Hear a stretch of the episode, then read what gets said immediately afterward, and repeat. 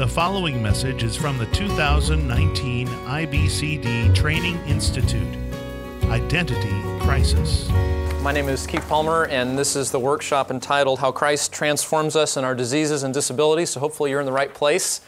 And um, I'm thankful I have my 16 uh, year old son traveling with me. He's here in the front row, so it's always a joy to uh, let my children come along with me rather than just leave them all at home. And, uh, and his name's Alan. He's my hero because um, I lost literally all of my notes for the four times I'm teaching today.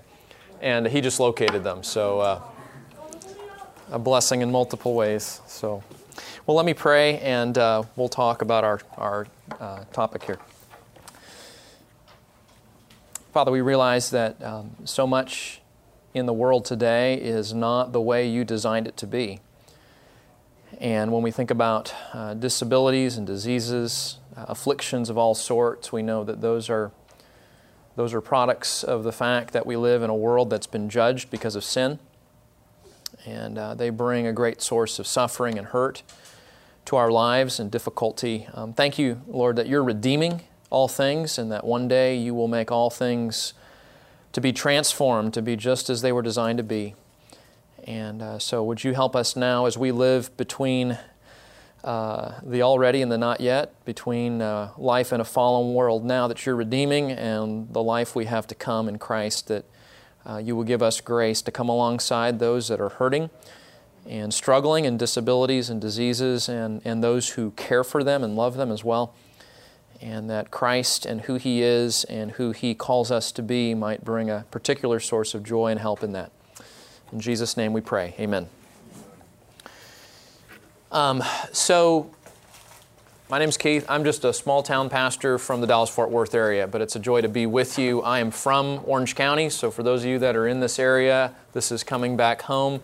It seems that every time I come back to my hometown, the price of gas goes up the number of people on the freeway increases, uh, but the weather's always really nice, so it's good to be back here. Um, the idea for this talk, and, and by the way, I'm not taking out my aggressions on the board here. This is a smart pen, this is a smart projector. We'll find out who's smarter, me or the projector, making it work here. But the idea for this uh, topic came from the fact that I have a brother with a significant disability.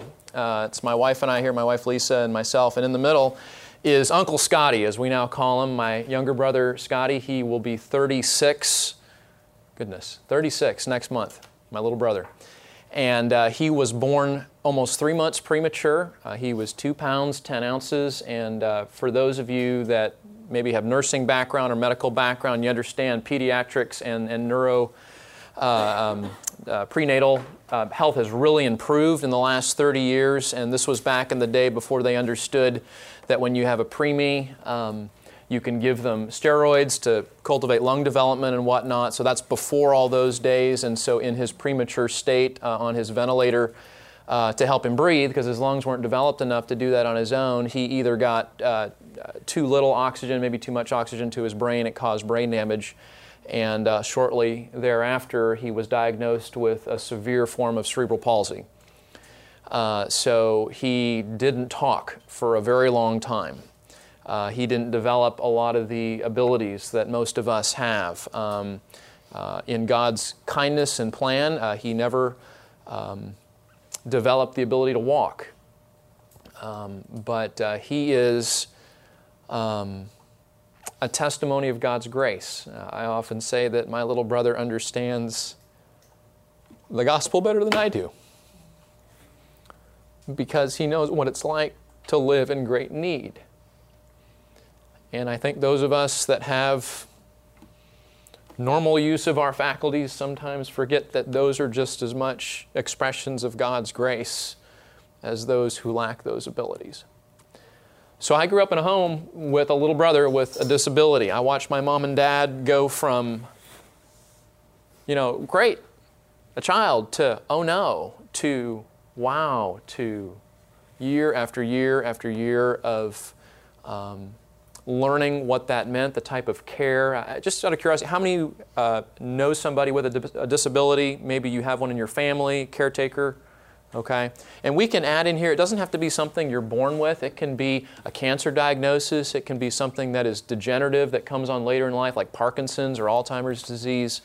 Um, all sorts of afflictions that happen in this fallen world. So, so the idea for this talk came because that's my brother and I love him, and I think that the gospel of Jesus has something particularly to share for people that struggle with significant disabilities and diseases, and as we're going to see as well, for those that caretake for them. Uh, one of the things that we need to remember as the church is that we rightly put attention on the person with the disability or the affliction, and we often forget that the people around them that love that person and are oftentimes caring for that person need ministry and love and support too. So hopefully we'll try to try to pull all that together, but that's that's where we're going, and that's why I have a heart for this talk here. Um, by the way, um, he and I love In N Out burgers. So uh, we went down, we, we got in Tuesday, and on Wednesday, our tradition is we take Uncle Scotty to In N Out Burger. Now, they did put In N Out burgers in Texas a few years ago. Um, my parents thought they're never going to see me again because I don't have to come to Southern California for In N Out Burger, but uh, so that's what we do. So let's just think together about some of the challenges, and I just threw a couple up here, but obviously everyone's situation is a bit different. But uh, talk to me here. Think about the challenges that people with disabilities or diseases face that may be unique to them, maybe things that you and I, and we all have challenges in this broken world, but we don't have the same challenges. So, so let me just think with you about a few of those challenges as I grew up and as I continue to think of uh, my brother today. Uh, things like this eating. Did you eat this morning? Did everybody eat this morning? Did you do it by yourself? Anyone help you? Okay. For someone with a disability, um, that may be something that they need help with. Um, dressing. Did you guys all dress yourselves this morning? Okay. most of us, that's true. Uh, for my brother and, and thousands of other people, uh, they can't do that on their own. Uh, using the restroom, traveling. I remember my, my brother won a, he was in high school and he won one of those trips to go to Walt Disney World.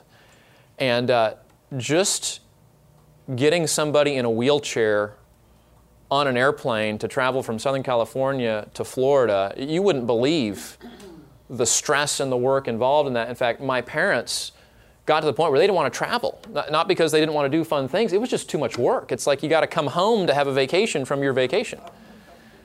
Um, communication, as I mentioned, uh, through, through God's common grace of wonderful speech therapists, my brother was able to talk, but several years after, most children begin speaking.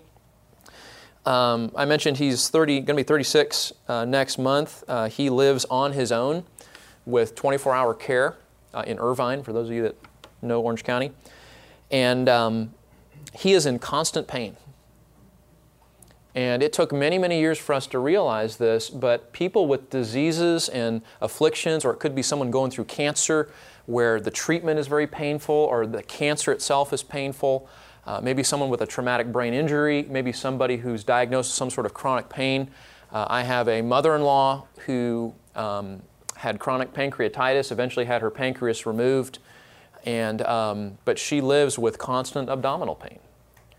And uh, we could all go around the room. You know people like that, don't you? You have people in your life like that, just constant pain. And, and you, may, you may be one of those people. You may be in constant pain. And there are the rest of us in the room that live relatively pain free. Um, surgeries, treatments, doctors. Um, uh, you, it, it is overwhelming what daily, and this is, this is like one day of living. Uh, temptations. Uh, are you tempted? Nod your head, you're tempted. Okay, we're, we're tempted in many ways, the scripture says. Think about somebody that has a disability. What might be some ways that they would be tempted that would be different or in some way connected to their disability? How about this? I'm never going to be normal. You know, people that grow up and they have disabilities, they think, you know, I want to grow up, I want to get married, I want to have a family, I want to have a career, I want to go surfing, I want to go skydiving, I want to, right? And, and, for some of those things, that may be very possible. For others, it may not be something that's possible for them to achieve. So, being taken advantage of. How many know someone with a disability or disease has been taken advantage of? This is, um, I don't want to make this only about my brother here, but um, uh, one of the things that happens with cerebral palsy is, is uh, the person's muscles fire involuntarily. So if you see someone with CP, they're usually like this. You've seen people like that? That's a cerebral palsy uh, uh, person because their muscles are firing and they can't relax. It's an involuntarily involuntary firing of the muscles. And um, so what happens is they end up having joint problems. And what happened with my brother happens to many people with CP, and that is um, they begin to have hip problems. And in fact, he had to have uh, a hip reconstruction and, and some other things. Well, it turns out that the doctor in Southern California, who's known around the world as the expert for these hip replacement hip surgeries, particularly for people with special needs like cerebral palsy, was totally, totally involved in numerous malpractice. Uh, and my brother had one of those surgeries where he was told that his hip was fixed, and they went in and they looked at the x-ray and it wasn't the was not in the socket like it was and they wanted to blow it off. And again that was just our experience but you understand that, that there's a lot of malpractice in the medical world. We're thankful for doctors and medicine and most of those people are wonderful and do great. Uh, but people with disabilities are more prone to being taken advantage of uh, not just in the medical community but in society how about this discouragement depression, anxiety. Those may be things that we struggle with too, but people with disabilities, they, they have their disability weighing down on them, contributing to those things as well. False refuges, we'll talk about these in a moment. Um, you guys know what a false refuge is? You're familiar with that language? The Bible uses these wonderful metaphors to talk about our walk with God. And, and one of the metaphors it uses, we see it in the Psalms and in the wisdom literature, Proverbs and Job and whatnot, is this idea of a refuge. And, and you know the verse, Psalm 46 1. God is our refuge and strength. So, so where are we supposed to run in our day of trouble? We run to the Lord, don't we? Okay, He's our refuge, He's our place of safety, our stronghold. And then the Bible contrasts that with all these false refuges or places that we run other than God when we're struggling. And uh, let me tell you some of the false refuges, particularly with people with a disability or disease. Assertiveness. I think, I think one of the worst things that has happened in the larger disability community is they have heard one cultural answer, and that is you don't let anybody tell you otherwise. You demand your way and you insist on your way until you get what you want. And that goes right in line with what, uh, what Jeremy was talking about last hour, right? And walking in Philippians 2 and considering others is more important. And, and not that there's a time to say, hey, you know, the law says I have access to this or this is the right thing to do. Certainly, we want to encourage that. But this assertiveness, entitlement mentality, uh, and growing up around special needs children, uh, my mom was a assistive technology specialist for Orange County School District, so she took her computer background and, and with a, some of the disabilities, she brought technology into the classroom to help people with disabilities. And one of the things you see in so many families and so many people with disabilities is this entitlement mentality. Now, is it right that people that are the least of these be served and ministered to? Absolutely, and we should do that in the name of Jesus. But to teach them an entitlement mentality and an assertiveness model is actually pushing them away from the gospel rather than helping them to embrace the gospel. So we need to think about things like that. Isolation, escape, drugs, alcohol, I don't need to tell you that those are huge in the, the world of disabilities, chronic pain. Worldly answers, what does society do? Let's just throw money at them, let's, let's patronize them. Um, demand equality, demanding rights. Um, those are just a few that I thought of. What are some things that you've discovered that are particular challenges for those with disabilities or diseases? Yes, sir. Um, I know a couple of people that have uh, uh, disabilities because you know, lifetime things. Mm-hmm.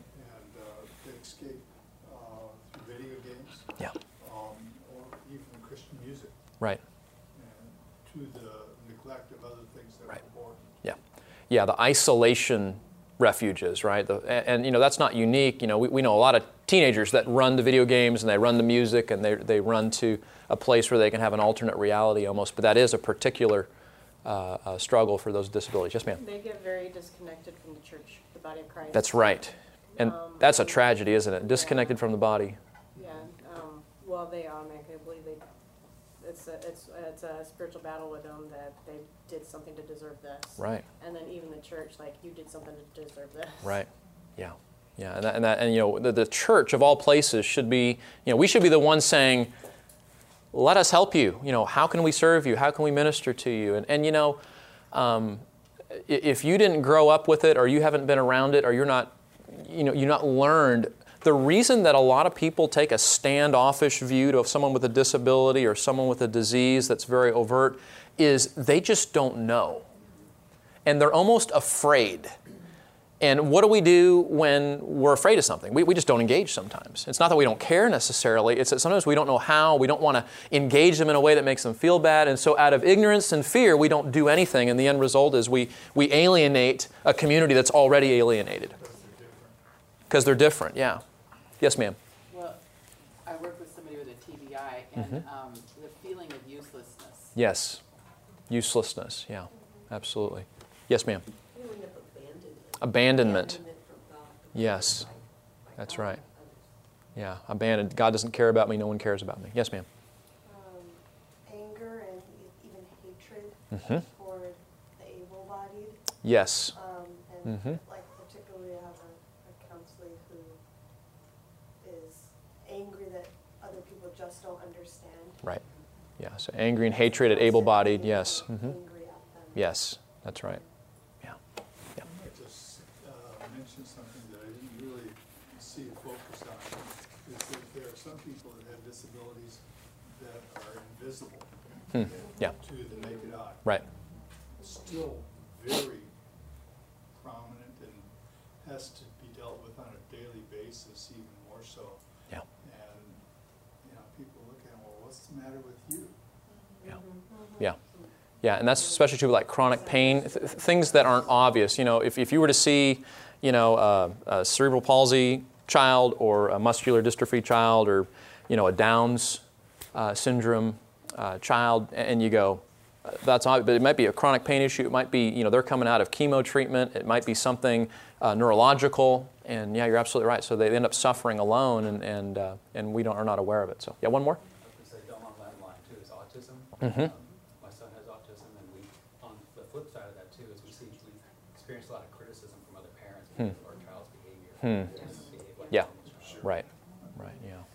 Yeah, so, and we're going to talk about this. Um, here's one of the challenges um, How will I come to know a person's unique challenges? How are you going to know that? You have to listen, which means you have to do what? Spend time with them. Engage them, learn, be observant, ask, you know, compassionate questions. Um, now, that sounds a lot like what theme that this conference might be evolving around. Sounds like discipleship counseling, doesn't it? That sounds like every member ministry. It sounds like, uh, to use um, Scott's term, it sounds like truthing. Uh, want to you know, speak the truth in love, right? It, it- that, that's so. This is not unique to like, oh, hey, we have to go do this ministry for folks that are struggling in this way. This is normal church discipleship. And because someone might be different, or you have questions, or fears, or, or, or you're ignorant, doesn't mean that we just say, okay, I'm not going to do this. I mean, th- th- these are, are people that need our love and care in our ministry, so we must engage them. And the thing, too, um, everybody's challenges are unique. So just like biblical counseling, you know, if it's somebody who has a cancer diagnosis and you read a book on what cancer treatment it's like, and then you walk in thinking, well, hey, I know what this person is going through. I mean, that might help you, but do not do that. Roman or uh, Proverbs 18, uh, was it 18, 13, 18, 15 uh, applies uh, to the same situation, right? So don't give an answer before you hear. Um, okay, so here's what I want to do. I, I want to talk with you about three texts in the Bible that I think will help people struggling with diseases and, and disabilities be transformed, particularly in their identity as they think about their disability or their disease, okay? And we're going to do one kind of a passage that kind of looks backward to the past. We'll do one that helps them to think about their identity in the present, and then we'll look at a third one, you guessed it, for the future. Okay? The first one we're going to look at is in John chapter 9. So if you would turn with me in your Bible to John chapter 9. Uh, this is one of those uh, watershed passages in the Bible. And uh, it- this passage just reminds me that not a whole lot has changed in regard to people with disabilities in uh, 2,000 years. A lot of the same fears, a lot of the same questions, a lot of the same dynamics. And uh, so let me just read the passage to you. Uh, it's, it's an extended passage, so we'll just really look at the first part of it today for our time. But uh, trust that you're familiar with it. John chapter 9. Uh, as he, that's Jesus, passed by, he saw a man blind from birth. And his disciples asked him, Rabbi, who sinned, this man or his parents, that he would be born blind? And Jesus answered, It was neither that this man sinned nor his parents, but it was so that the works of God might be displayed in him. We must work the works of him who sent me as long as it is day. Night is coming when no one can work. While I am in the world, I am the light of the world. And when he had said this, he spat on the ground and made clay of the spittle and applied the clay to his eyes and said to him, Go wash in the pool of Siloam, which is translated sent. So he went away and washed and came back seeing. Therefore, the neighbors and those who previously saw him as a beggar were saying, uh, is, is not this the one who used to sit and beg? And others were saying, This is he. Still others were saying, No, but, but he is like him. And he kept saying, I am the one. So they were saying to him, How then were your eyes opened? And he answered, The man who is called Jesus made clay and anointed my eyes and said to me, Go to Siloam and wash. So I went away and washed, and I received sight. And they said to him, Where is he? And he said, I do not know. Um, so let's stop right there. Uh, what do we learn about how we think about diseases and disabilities and people that struggle with those in terms of faith and Christ and identity? Um, so let me just give you a couple of uh, bullet points here. You can fill in in the blanks in your notes here, okay? There we go. Um, before I do that, I, I got ahead of myself here. Before we jump into all this, this is a question I want you to ponder, okay? And I'll, we'll answer it along the way. What is normal and abnormal in a fallen world? It's a good question, isn't it? Uh, Allen Frances, many know uh, of him and his work. Uh, he was the chairman of uh, the committee for DSM 4 and um, wrote a book called Saving Normal. Very interesting book. Um, if, if you want to hear one of the most foremost psychologists of our day talk about mental health. And he says in his book, Saving Normal, that statistical analysis of people is utterly insufficient to determine normality. That's a secular psychologist, one of the most prominent in our day. And you know what? He's right. Because we are fallen people living in a fallen world, and then we study other fallen people and we determine what normal is.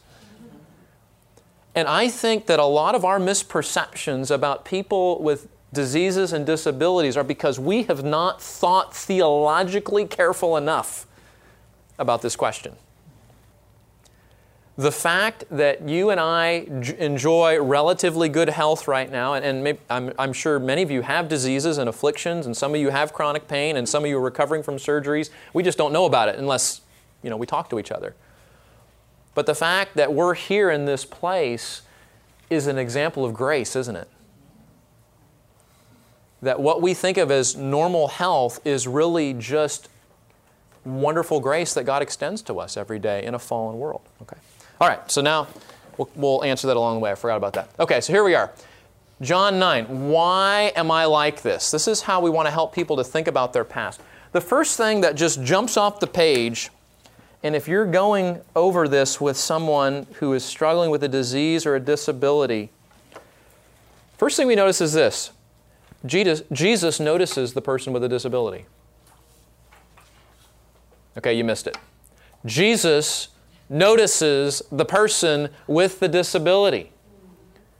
So when they say, no one sees me, no one cares about me, my family's abandoned me, society is taking advantage of me, God doesn't care about me, there's this whole story that is designed in part to demonstrate that Jesus sees those people, doesn't he?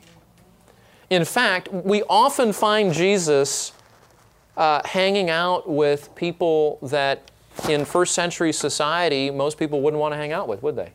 The tax collectors, the poor, the, the, the prostitutes, the afflicted, the diseased. Um, Jesus, notices, so don't, don't overlook that. Jesus is walking by and he sees a man born, uh, born blind and he doesn't keep on walking, he stops. And I think that that's theologically and exegetically significant. Now, notice a, a second thing here. What is the immediate presumption of the question that his disciples ask him? Now, these aren't the Pharisees, these aren't the hoi polloi, the Gentiles, these are his disciples. Wh- What's, what? Sin. Yeah. They, they saw one cause for this man's blindness it was sin. And you had two choices his sin or his parents' sin. And that was a, the theological understanding of the day. Now, what does that sound like? You- You've heard this theology before. What's that? Okay, yes, that's right. We talked about that in uh, Brian Borgman's workshop last night, right? Doesn't this sound like Job's friends? Right? Eliphaz, Zophar, and Bildad? The, the, the original uh, Three Stooges or the three, whatever they are. Um, yeah, because they go to Job, and, and what's their constant cry to Job? Repent. Repent. Where's your hidden sin? You need to repent. That's why you have this affliction. Remember, he had the skin disease. We'll talk about Job in a moment. Um, it's what we call retributive theology. It's, you know, do, you do what's right and God blesses you, you do what's wrong and God punishes you. So if you come into, if you come into the, the world and you have this affliction, well, man, you must have really done something wrong right from the beginning. Or maybe it was your parents. But notice this we are prone to believe wrong ideas about ourselves regarding our diseases and disabilities, aren't we? Now, we may not the cultural viewpoint today may not be there's a one to one relationship between your sin and your disease, but do we have wrong ideas? Do, do, do, people that have diseases and disabilities think wrongly about themselves in terms of the origin? Absolutely. And you would be surprised how many Christians think that when a tragedy happens that God is punishing them in some way. I mean, is that your experience? Now, now, does God love us enough to discipline us as His children? Absolutely. So we need to have a category called the Father trains His children. But that's not the only thing in the Bible in terms of when, a, when an affliction comes that I think, man, God must be just, you know, giving me what I deserve. So where's, what am I doing wrong? People with disabilities struggle with wrong ideas about themselves. Why am I like this? Why did God make me like this? Why can I not be like other people? You know, I, uh, myself, I have another brother, and, and me and my other brother are able bodied. So why did little brother end up with a disability? You know, why did I get to play baseball and volleyball and run track and, and he didn't? Why? why? Yeah, why? So I just want you to remember this, and, and we know we'll get to the, the correction here in a moment, but just when you minister to somebody with a disease or a disability, mark it, you will find wrong ideas that they are carrying about themselves and about the nature of their disease. Now, that's true for able bodied people too, right? That's true for the rest of us. But it's particularly true, and we see that here as Jesus demonstrates in his culture. Now, we know um, uh, that they believe wrong ideas about them ourselves, and then with that is this idea that we are prone to believe wrong ideas about God regarding our diseases and disabilities. So you got to read between the lines here, but what is implied in the disciples' question? Who sinned, him or his parents, that God would afflict him with this blindness? That's what's not said. You know, the disciples aren't thinking, you know, God's just off doing whatever. When they ask that question, what they're saying is, God gave this man blindness as a punishment for either his sin or his parents. Which one is it, Jesus? So, not only do people who struggle with diseases and disabilities tend to believe wrong things about themselves, they also tend to think wrong things about God as well. And uh, two of the most important questions in any counseling situation is this What does my friend here think about themselves, and what do they think about God? And you got to answer both of those questions if you're going to help them. Now, hold your place here in, uh, in John and flip back to the book of Job for a moment. Um, Job's like a Christian classic. I heard a pastor say uh, a Christian classic is a book that every Christian owns and no one has read. So maybe that's true. I, I think that most Christians have a casual awareness of Job. We, we know Job 1 and 2, and we know the end of it where God steps on the. It's that middle section that we tend to skip in our Bible reading plan, the, the poetic back and forth that sounds like something that Shakespeare wrote um, in terms of one of his plays. Uh, we're going to go to Job, and uh, let, yeah, let's start in chapter 3, actually. Because I want you to see that Mr. Job, who the Bible tells us was a very righteous man who walked with God when his affliction came, and you know the story, right? And in one day he lost his livelihood, his retirement, his animals, most of his servants and, uh, servants, and his 10 precious children. One day. And then in the second round, he loses um, his health uh, and his dear wife, who in that culture, uh, would have, eh, she's looking at her husband, he's going to die, they've lost all of their retirement. Um, the, the culture of the day said, well, God must be afflicting you, so family abandons Job, friends abandon them, and there he is sitting on the ash heap outside of the city awaiting his death. And Mrs. Job is sitting there thinking, my husband's going to die, what am I going to do? Uh, and in that culture, her choices were to go on the street, probably be a prostitute, or to just turn over and die. Can I ask what version are you reading from? In Job, No, just the Bible in general. uh, New American Standard. Yeah. So in Job chapter 3, th- this is after his affliction has been going on for some time. Chapter 3, verse 1, uh, Job opens up his mouth. He curses the day of his birth. Job says, Let the day perish on which I was to be born, and night which said a boy is to be conceived. May that day be darkness. Let not God above care for it. And he goes on in, in one of the most graphic descriptions of what depression looks like in the Bible. And he basically says to God, If my life was going to be this hard, why did you even let me live? You ever sat with someone with chronic pain? You ever heard him say things like that? If it was going to be this painful, why, why did God even let me live? And, and notice, he starts to bring God into it here. Let not God care above it. Flip the chapter over to chapter 6. Look at verse 2. This is Job speaking. Chapter 6, verse 2. Oh, that my grief were actually weighed and laid in the balances together with my calamity, for then it would be heavier than the sand of the seas. Therefore, my words have been rash. Verse 4 For the arrows of the Almighty are within me, their poison my spirit drinks, the terrors of God are arrayed against me. What's he saying about God there? God is like the archer who dips his arrow in poison and aims and shoots at me. Right? Flip the page to chapter 7. Look at verse 1. Uh, let's pick it up in verse 3. So I am allotted months of vanity, and nights of trouble are appointed me. When I lie down, he's trying to sleep, I say, When shall I arise? But the night continues, and I am continually tossing until dawn. My flesh is clothed with worms and the crust of dirt. My skin hardens and runs. My days are swifter than a weaver's shuttle, and come to an end without hope. Remember that my life is but breath. My eye will not again see. The eye of him who sees me will behold me no longer. Your eyes will be on me, but I will not be. When a cloud vanishes, it is gone. So he who goes down to Sheol, meaning the grave, does not come up. He will not return again to his house. What's he saying? He's saying, I can't sleep. I'm in constant pain. I just want to die. And the night just continues. Verse 11. So I will not restrain my mouth.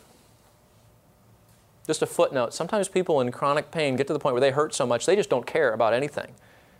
And they will be blunt, they will be hurtful, they will be demanding. Because what happens in chronic pain is you kind of just pull in on yourself in your pain.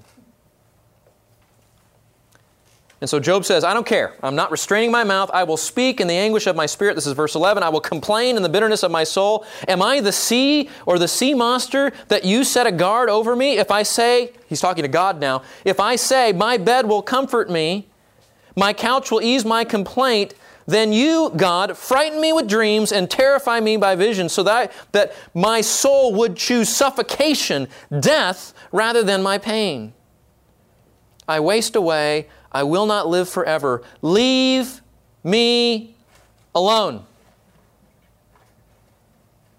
Verse 17 What is man that you magnify him, that you are concerned about him, that you examine him every morning, you try him every moment? Will you never turn your gaze away from me, nor let me alone until I swallow my spittle? Meaning he dies. Have I sinned? What have I done to you, O watcher of men? Why have you set me as your target so that I am a burden to myself? What's he saying? God's afflicting him. He's not like, he's trying to get a decent night's sleep. He can't sleep. Then he finally falls asleep and God gives him night terrors. And this righteous, godly man that we learned about in chapter 1, that, that the, the divinely inspired narrator says was the, was the greatest spiritual man of this day, we see him spiraling down in his view of God. Flip the page, look at chapter 9 verse 14. How then can I answer him and choose my words before him? For though I were right, I could not answer. I would have to implore the mercy of my judge. If I called and he answered me, I could not believe that he was listening to my voice. Why? Verse 17. For he, God, bruises me with a tempest and multiplies my wounds without cause. He will not allow me to get my breath, but saturates me with bitterness. And he goes on and spirals down. Listen, by the time we get to the end of chapter 10, he, his God is a monster. Now, how did he go from righteous man, greatest of the East, you know, teaching Bible studies with his kids, to God is a monster? His view of God changes as his affliction and disease presses heavy down upon him. So, when we're thinking about people that are struggling with a disease or a disability, what do they think about themselves? What do they think about God? I guarantee you, you will find areas where caring ministry is needed to them. Because if they're not thinking about God rightly and they're not thinking about themselves rightly, you're not going to be able to help them. Now, now be honest with me. If this is who God really is, if God really was like what Job is saying, would you turn to Him in your day of trouble? Would you find refuge in Him? Would you go for grace and mercy to help in your day of need? No, you run for the hills from this God who is needlessly, recklessly, and without cause afflicting without relent. Okay, I wish we could go on Job all day long, but uh, um, one of my favorite books, and so much we can learn there about ministering to people that struggle with illnesses there, okay? So we need to be careful there. Back to, back to John. Now listen, we are prone to see health as normal rather than grace in a fallen world. You need to get this. Uh, now, Job is actually a good example in chapter 1 where you know, his, his affliction comes, his kids die, he loses his animals, loses his servants, loses his livelihood. And he, what does he say? Do you remember what he says in 121? Naked I came from my mother's womb, naked I shall return. Right? The Lord gave, and the Lord took away. Blessed be the name of the Lord. Now, is Job crazy? No, he's not crazy. He actually believes what he's saying. So, how can you say, the Lord gave, the Lord took away, blessed be the name of the Lord? How can you say that? He's looking at 10 graves that he and his wife just dug, and his kids' are, bodies are lying in those graves. And that's what he says. You can only say, the Lord gives, the Lord takes away, if you see everything that you have in your life as a gift of God's grace. Right? Grace means I don't deserve it. God kindly gives it to me. So if I had the joy of 10 children for a season, what's that? That's grace. If God takes it away, is that painful? Absolutely. Uh, some of you probably had a child die or know somebody that had unspeakably painful. And yet the Lord gave, the Lord take away. It's all grace. If God gives it, it's His kind grace. If He takes it away, I didn't deserve it in the first place. So I can thank Him even for the season of grace that I had, right? Well, that's radical stuff, isn't it? I mean, that, that, that only Christians, what, what, did Deepak say last night? You're either crazy or you're a Christian. That, there's another example of it. But that's, that's what Job is saying. It's all grace.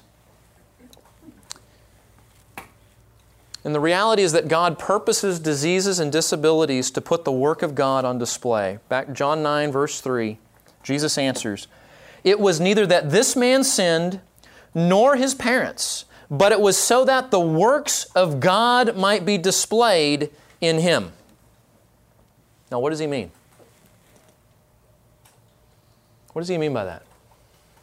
Well, he's going to heal him here in a minute. Mm-hmm. What about Paul in 2 Corinthians 12? He's got this thorn in the flesh that was given to him. Implication by God. And Paul says, Okay, Lord, three times, please take this away. And what does God say? Grace is sufficient. Yeah, God says no. God says, I'm not going to take it away. My grace is sufficient for you, for my power, do you know it? My power is perfected in your weakness. Now, now we got to get our brain around that. What's he saying? Whether it's a disease or an affliction or a trial or a struggle, God purposes those things in our life. Why? So that the power of Jesus in you and in me will be more clearly seen than if the affliction wasn't there. The idea is the spotlight of God's grace and Christ's power in your life is more bright and visible and attracts the attention that God intends for His grace and for the purpose of Jesus because of that affliction than if you didn't have it. And Paul says in 2 Corinthians 12, well, if that's the way it's going to be, he said, what does he say? Most gladly then I will rejoice in my weaknesses and my trials and my afflictions for Christ's sake. Why? Because when I'm weak, His strength is seen more clearly in me. Now, this is very hard because if there was a way to heal my brother, would you do anything? I would too. And yet, God's wisdom is not man's wisdom, is it? It is not the will of God in this life to heal every person physically of their diseases and afflictions. I know I'm competing with what you hear on, on Christian TV. I, I understand I'm not, I'm a different, different message here. Why? Why would God not want to heal everyone? I thought He was a loving God. I thought He was a compassionate God. Well, He is. But, brothers and sisters, there is something more valuable than even the physical healing of everybody in this planet and that is that the power of Jesus and gospel light would be more clearly seen to the praise of His glory and to the attraction of unbelievers to the gospel. That's why He doesn't always physically heal. And that's what Jesus is saying. This isn't an accident. This is by my design that the work of God would be more clearly seen in him. And then he heals him, and through the healing, what is he doing? He's drawing the Pharisees and the pagans and the, the Jews that were all confused theologically to see that the Son of Man is here, isn't he? And if he can heal physically, you know what that means? He must really be the Messiah. This must be the Son of God. This, this must be the promised one of old, right? Okay, I'm preaching to you a little bit, but that, that's how this goes. Okay, so we, we must do that. Now, the footnote, and I alluded to this, is this health and wealth gospel. And um, by the way, um, if you would rather just have a copy of the slides, uh, my email address is in there somewhere. Just send me an email. Happy to tell you the slide, take a picture. Um, I'm trying to give you enough time, but if for some reason I don't, uh, I can make those slides available. The health and wealth gospel particularly takes advantage of the diseased and the disabled. And, and you talk about people that, that suffer in the darkness, this happens all the time. Um, so let's just remind ourselves of this. The primary work of Jesus at this time in history is not to bring physical healing to everyone who believes, but to offer salvation to all who believe. That's why, that's the offer, right? In the Gospels, the physical healings of Jesus were designed to authenticate his identity and illustrate his ability to heal spiritually. That's Matthew 9, right? Remember the guy that was lame and they bring him, and uh, Jesus says, Son, um, you know, take up your, ba- your pallet, rise up and walk. And he does. But before he physically heals him, what does he say? He looks at the crowd and he says, What's easier to do? To say, Your sins are forgiven, or rise up and walk? Now, why did he ask that question first? Think about that. Why did he ask the question first? What's easier to verify? That someone's sins are forgiven or that they actually are healed and can stand up and walk home? What's easier to verify? Standing up, Standing up right? Being physically healed, okay? What's actually the more valuable need? Forgiveness of your sin. So Jesus says, so that it will be known that the Son of Man has authority on earth to forgive sins. That's the greater need. I'm going to prove it to you by, by doing what you can verify right now. Get up, take your pallet, and go home. That's why Jesus healed physically. Now, footnote d- Does God heal people miraculously today? Absolutely, He does. Absolutely, He does. And, and we should pray for that. It's good to pray for that. What I'm saying is, the primary reason Jesus came was not to physically heal everybody, but so that everybody could be saved as they uh, repent and trust Him. So when false teachers bring a false gospel of health and healing, which take advantage of people both spiritually and usually financially, they violate those most vulnerable and they rob God of the glory He deserves when He aims to display His works through one's disability instead of taking it away. Now, this is radical stuff. John 9 is, is, a, is a almost drop your Bible sort of chapter because Jesus is saying, I purposed this for my glory. All right. Number two, um, how do we think about the present? How should we help people with disabilities to think about themselves? Well, to go here, we're going to just look at a text that you're very familiar with already in Galatians chapter 2. This is an identity verse. Uh, this is one of our go to identity verses. In the context, he's talking about the, the Galatian heresy with the Judaizers. Remember, people that were wanting to add uh, Jewish laws to Christian gospel faith. It, it's, you know, grace alone through faith alone in Christ alone, plus some of these extra works. And Paul brings it back to the simplicity of a trust and a walk with Christ. And he declares his identity in chapter 2, verse 20 of Galatians I have been crucified with Christ. It is no longer I who live, but Christ who lives in me. And the life which I now live in the flesh, I live by the Son of God who loved me and gave himself up for me. Now, I want you to see that there, there are two ditches on either side of the road that you can run the car off into. Okay? Two false refuges. I can take the car off that way, I can take the car off the other side in terms of my identity with a disability. Here's one false refuge. Here's one ditch you run the car into. I am my disability. My disease, my cancer, my Parkinson's, my CP, my Down syndrome, whatever it is, defines me, my traumatic brain injury. And that leads to things like depression and anxiety and worthlessness and hopelessness, doesn't it? So that's a wrong way to embrace my disability. But you know, you can run the car off the road on the other side of the road too, can't you? There's another ditch to avoid, and that is I am not my disability. almost like I don't have a disability. I just want everybody to pretend that I don't have a disability, and I'm going to pretend like I don't have a disability. And, and how do I do that? Well, then I adopt assertiveness training, I, I develop an entitlement mentality, I walk around imposing everything on other people, I kind of have a chip on my shoulders, and I don't know if you know, but this, this is huge in the disability community. And this is the answer. This is the best the culture can do for the disability community. And I'm here to tell you that neither, neither one of those honors Jesus. There's a better identity.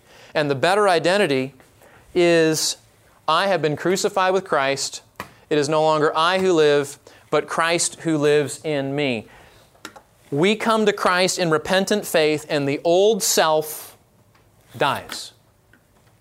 The old self dies. I have been crucified. It is no longer I who live, but Christ who lives me.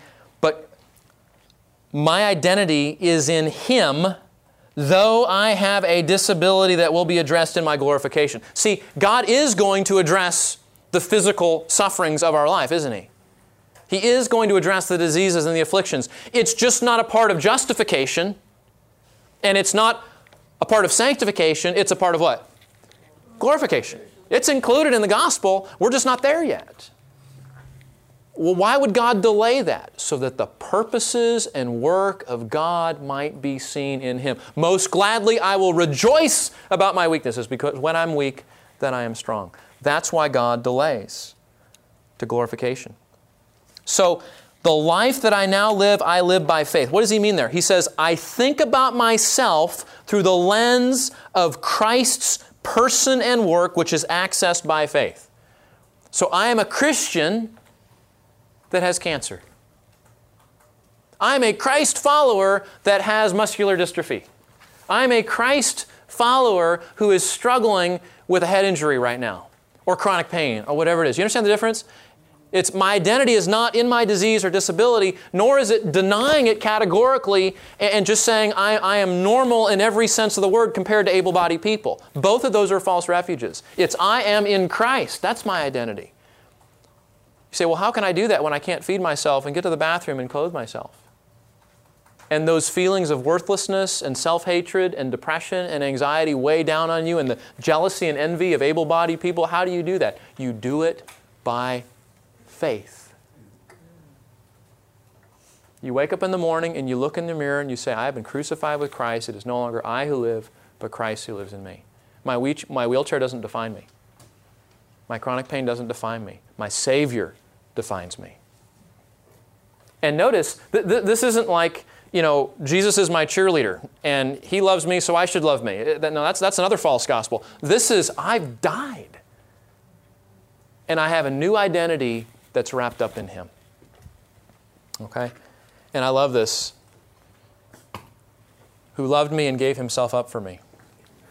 That's the value of my Savior, isn't it? That he loves me and gives himself up for me. All right. Last text. 2 Peter, or excuse me, uh, 1 Peter chapter 1.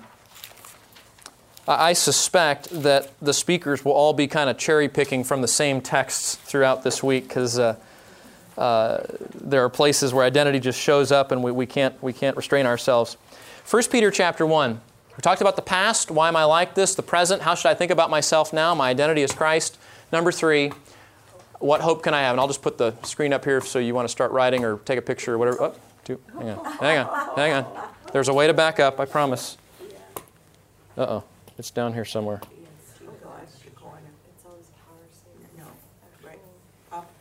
Okay, I'm going to cheat. I know how to do it that way. All right. Okay, 1 Peter chapter 1 Blessed be, verse 3, the God and Father of our Lord Jesus Christ, who has caused us to be born again to a living hope through the resurrection of Jesus Christ from the dead, to obtain an inheritance which is imperishable and undefiled and will not fade away, reserved in heaven for you, who are protected by the power of God through faith for a salvation ready to be revealed at the last time. And in this, in this, you greatly rejoice, even though now, for a little while, if necessary, you have been distressed by various trials so that, here's the purpose, the proof of your faith, being more precious than gold, which is perishable, even though tested by fire, may be found to result in the praise and glory and honor at the revelation of Jesus Christ. And though you do not you have not seen him, you love him. And though you do not see him now, but believe in him, you greatly rejoice with joy inexpressible and full of glory, obtaining as the outcome of your faith the salvation of your souls. This is the future. What hope can I have? Um, this happens every now and then. It, it, I remember vividly one of the first times it happened. I was in seminary uh, up in LA, and um, I was dreaming that my little brother was walking around in heaven. And there was Christ, and there were all the saints of history. And here's my brother who, for years and years and years and years, therapists working with him, people doing surgeries, trying to get him to walk. It just, it just didn't work. And there he is, walking in glory. Um, the Bible says the most amazing part about our future, whatever our affliction, a disease, a disability, is that we have a living hope in the gospel now, and that comes at, through an inheritance that is reserved in heaven. And that inheritance that is reserved in heaven is protected by God who ensures, verse 5 says, it's, it's protected by the power of God to ensure that that salvation comes one day. And that glory means you are with Christ. You no longer struggle with sin. You no str- longer struggle with suffering or whatever your affliction, including diseases and disabilities. And one day those things will be gone. And of course, Revelation 21 says God will wipe away every tear every trial, no sorrow, no pain. Those things are all gone. And Peter says, okay, in light of that, in light of the day that's coming, we rejoice in that even though now, for a little while, if necessary, you have been distressed by various trials. So here's what he's saying future hope fuels present perseverance. That's what he's saying. The future hope of heaven fuels future perseverance. And what does it do? He says God's purpose in that is it proves, verse 7, your faith. It, it demonstrates the reality of faith, and what's going to happen? It will result one day in the praise and glory and honor at the revelation of Jesus Christ. Okay, so how do I think about my disease in the past? Why did God do this? How do I think about myself in the present? I have been crucified with Christ. What hope can I have in the future? You have an inheritance that is secure in heaven, and that reality that you will one day see Him as He is and inherit that wonderful blessing provides a source of encouragement so that we can persevere now. Okay, so just very quickly, um, that's the bulk of what I really wanted to say. How do we think about this in counseling? Um, can I just tell you, be the church? If you're being the church, that's all you got to know. You say, what does the church do? Well, Ephesians says we speak the truth in love. We serve one another. We build up one another in love. We encourage one another. Romans 12 says we have spiritual gifts and we use those to help one another. So if we're thinking about helping particularly those that have diseases and disabilities, that's going to be emphasizing relationships. You know, move toward those people. Don't back away in fear and ignorance. Don't, you're not going to hurt them. You're, you're not going to you know, get to know them, engage with them. Do what, here's a tip do what you would do with any other person. Talk to them, look them in the eye, offer to shake their hand. If, if they can't get their hand out, wait. If they don't shake their hand, then say, That's okay. How are you doing today? Just do what you would do with any other person. Don't be intimidated by that. Education.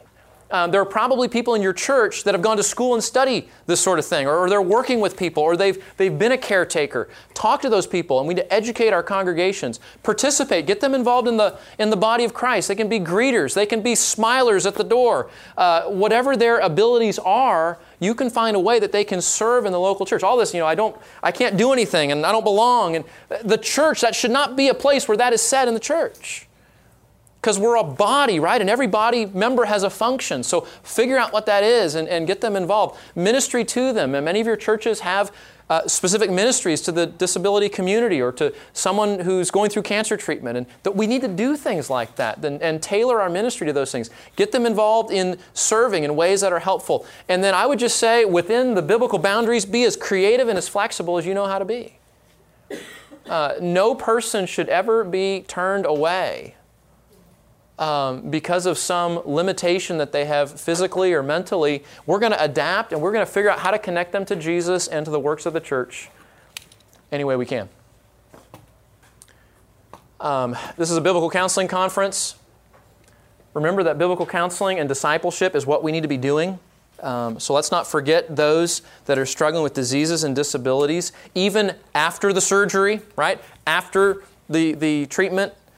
Um, knowing that these folks need our care and love in their life. And then lastly, um, don't forget about Mrs. Job. Do not forget. Uh, you know, Mrs. Job gets bad press. You know, she gets one line in the whole 42 chapters curse God and die. Okay, there you go.